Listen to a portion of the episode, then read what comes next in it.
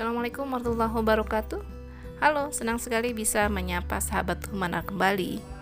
Uh, pada episode kali ini saya akan membahas tentang jaminan hak asasi manusia atau HAM dalam konstitusi.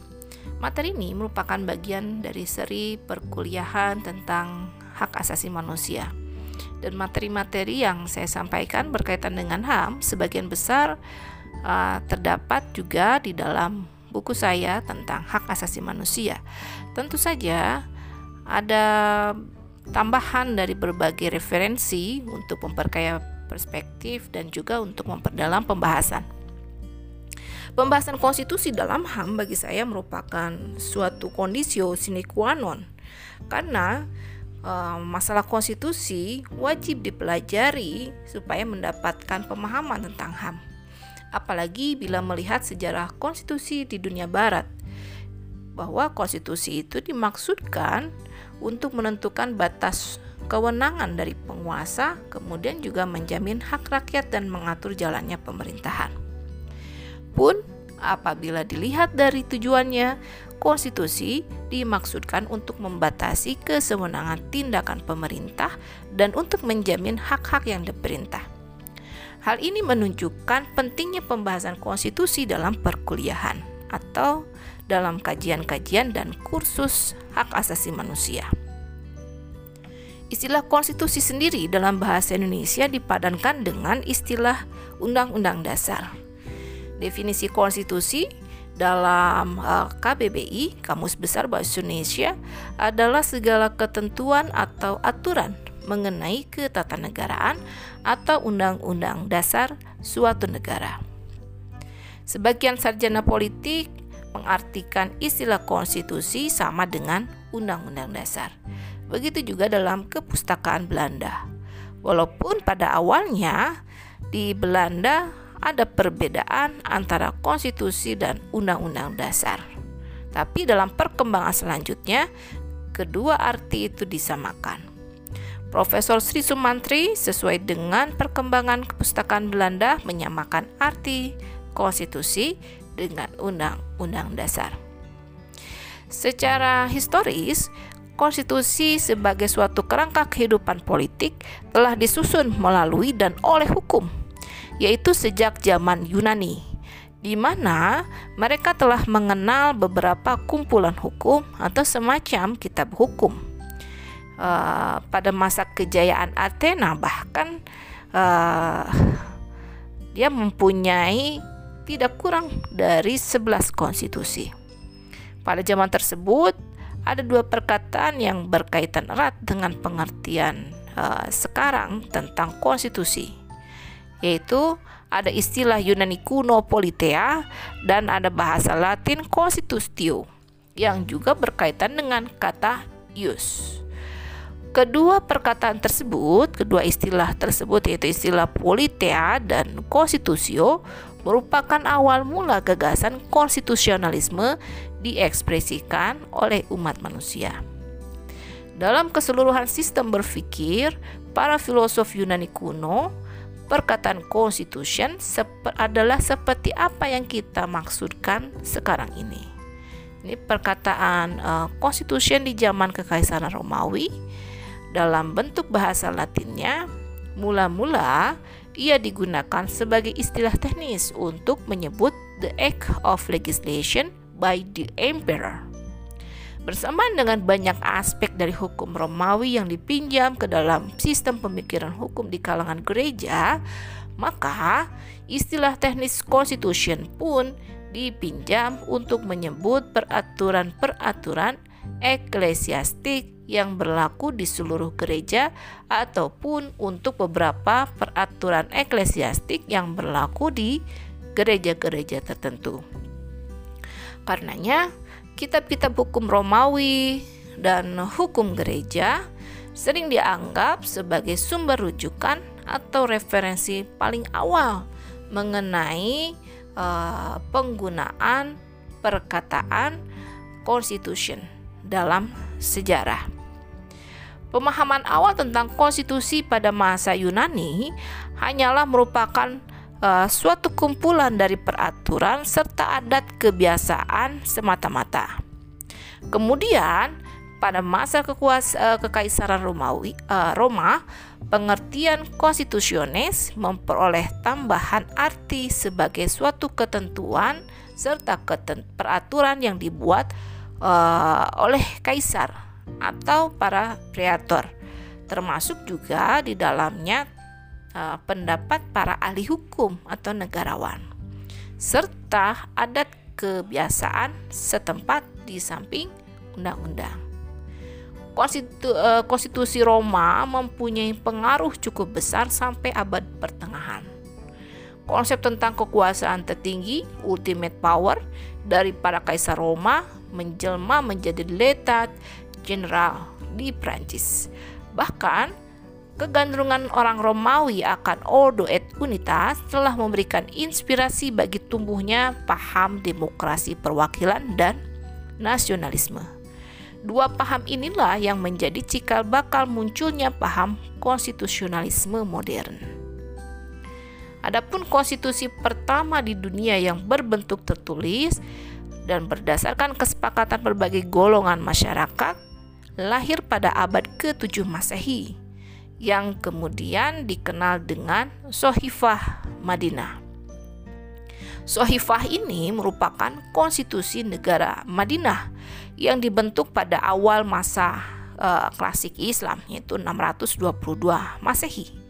Ia terbentuk berdasarkan perjanjian yang dilakukan oleh Nabi Muhammad SAW dengan penduduk Madinah yang terkenal pada saat itu sangat uh, plural, baik dari uh, suku bangsa maupun dari agama dan keyakinan. Keautentikan Sohifah Madinah kemudian disepakati oleh para peneliti, baik di kalangan Muslim maupun non-Muslim, termasuk juga Montgomery Ward.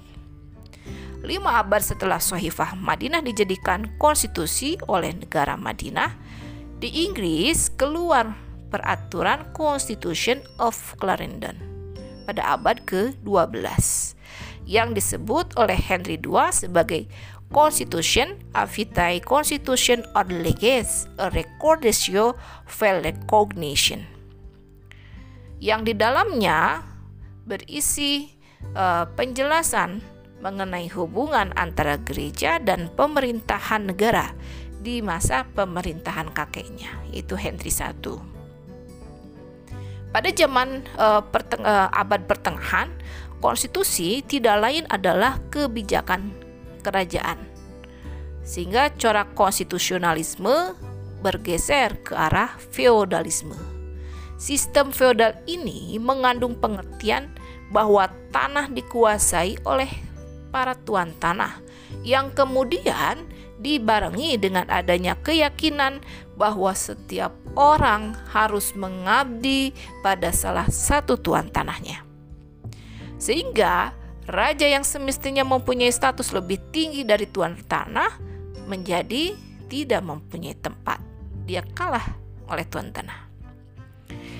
Kemudian di Eropa kontinental, kokohnya absolutisme uh, menunjukkan bahwa pihak raja mempunyai kedudukan lebih besar, khususnya di uh, Prancis, Rusia, Prusia, dan Austria pada abad ke-15. Lain halnya di Inggris, pecahnya Glorious Revolution pada abad ke-17 di Inggris menyebabkan berakhirnya absolutisme Inggris serta memunculkan parlemen sebagai pemegang kedaulatan karena kemenangan di kaum bangsawan. Dan pada akhirnya 12 negara koloni Inggris mengeluarkan Declaration of Independence dan menetapkan konstitusi di masing-masing negara sebagai dasar negara yang berdaulat pada abad ke-18. Konstitusi pertama di Eropa diterima oleh Louis XVI pada tahun 1791.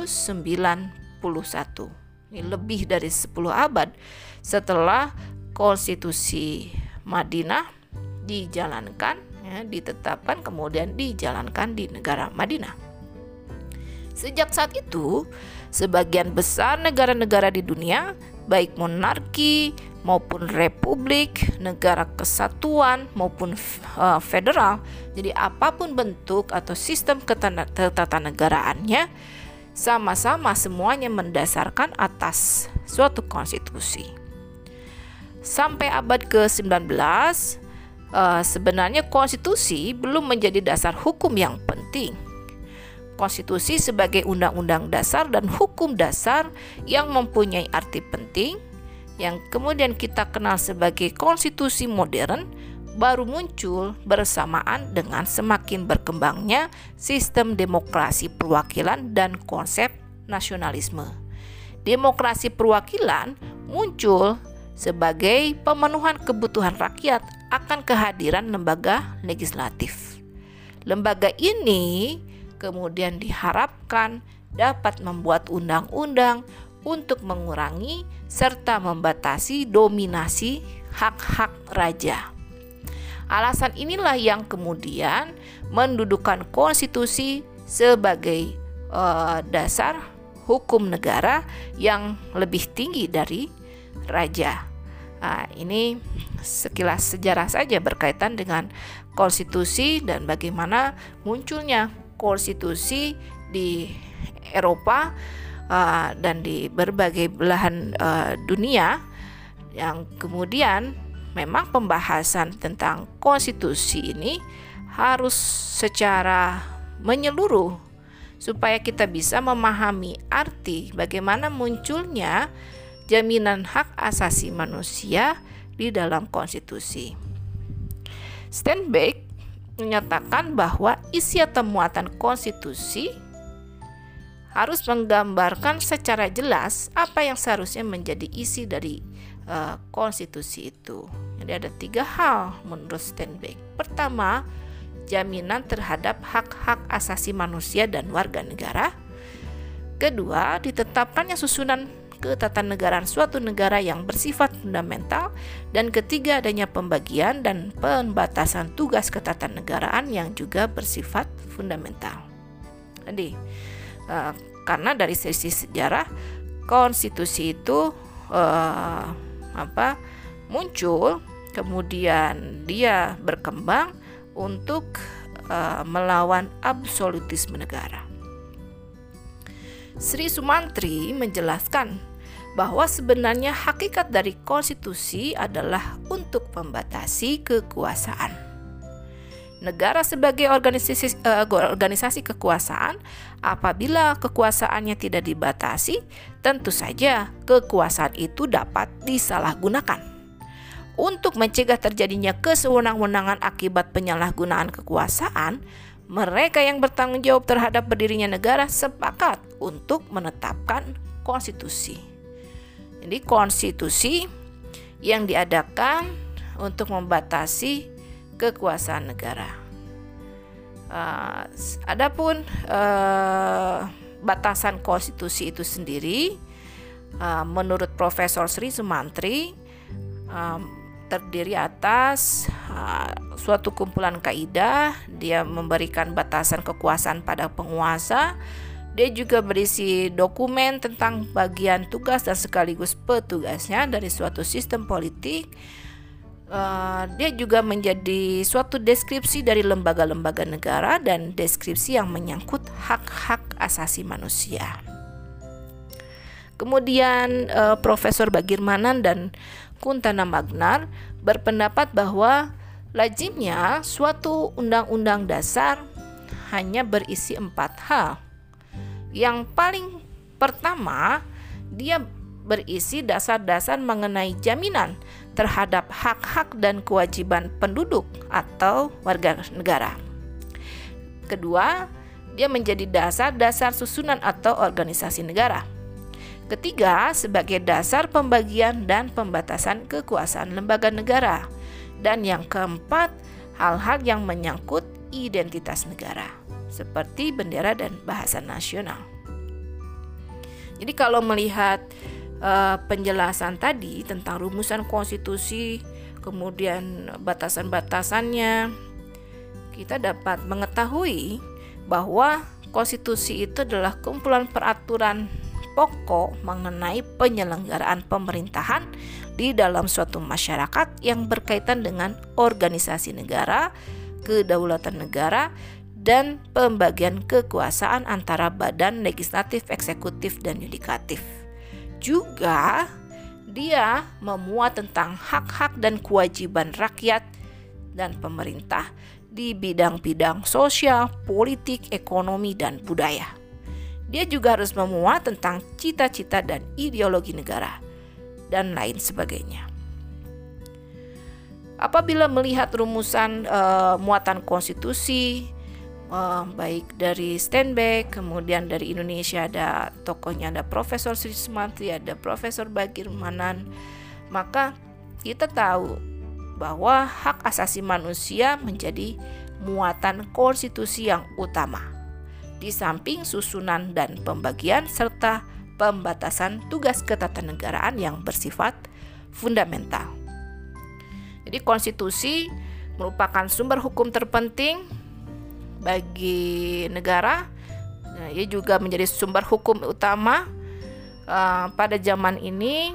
Tidak ada uh, negara yang tidak mempunyai konstitusi. Konstitusi modern diharapkan mampu menjadi jaminan bagi pelaksanaan HAM, sekaligus memberikan perlindungan secara yuridis konstitusional. Adanya jaminan terhadap HAM dan uh, oleh para ahli hukum tata negara dianggap sebagai hal pokok yang harus diatur oleh konstitusi. Dan konsep perlindungan HAM dalam konstitusi kemudian dikenal dengan istilah konstitusionalisme. Karena konstitusionalisme pada dasarnya adalah pembatasan kekuasaan pemerintahan. Uh, Nino menjelaskan bahwa konstitusionalisme means something like uh, limited government. Konstitusionalisme menurut uh, Bagirmanan merupakan hakikat konstitusi. Dan ini juga jadi penting untuk diperhatikan ya. Karena hakikat konstitusi adalah perwujudan paham tentang konstitusi atau konstitusionalisme, yaitu pembatasan uh, terhadap hak-hak warga negara ataupun setiap penduduk di pihak lain. Hak-hak ini mencakup hak-hak dasar seperti hak hidup, hak mempunyai uh, hak mempunyai apa mempunyai hak milik kemudian kesejahteraan dan kebebasan uh, kemudian juga rangkaian kaidah atau ketentuan dasar yang membatasi kekuasaan pemerintah disertai dengan jaminan atas hak-hak dasar. Belum berarti hakikat konstitusi telah diwujudkan. Semuanya harus dilihat dalam kehidupan sehari-hari negara yang bersangkutan jadi uh, konstitusi itu bukan sekedar kumpulan aturan di dalam kertas. Uh, dia harus menjadi landasan dan harus dilaksanakan dalam kehidupan bernegara. Dan juga merupakan pembuktian bahwa konstitusi itu sesuai dengan hakikat keberadaannya adalah memberikan uh, jaminan perlindungan hak asasi manusia. Jadi sahabat mana uh, tentang konstitusi dan HAM ini jaminan hak asasi manusia di dalam konstitusi ini merupakan sesuatu yang uh, mutlak harus ada. Walaupun ya kita tahu jadi ada berbagai sistem ketatanegaraan juga ada berbagai ideologi yang dianut oleh negara-negara. Tapi dalam teorinya konstitusi dalam bentuk apa pun itu tetap harus memuat rumusan tentang hak asasi manusia supaya HAM atau juga hak dari penduduk lainnya terlindungi dari kekuasaan uh, atau pemerintahan yang sewenang-wenang. Uh, cukup sampai di sini dulu pembahasan tentang konstitusi dan HAM. Uh, nanti kita akan lanjutkan uh, pembahasan uh, tentang konstitusi dan HAM ini merujuk pada konstitusi Indonesia. Bagaimana jaminan konstitu, uh, jaminan HAM dalam konstitusi Indonesia? Uh, Oke, okay. see you dalam pembahasan lainnya. Mudah-mudahan kita diberikan kesehatan dan keberkahan, mampu melewati uh, pandemi COVID-19 ini dengan uh, sehat, dengan baik. Dadah, assalamualaikum warahmatullahi wabarakatuh.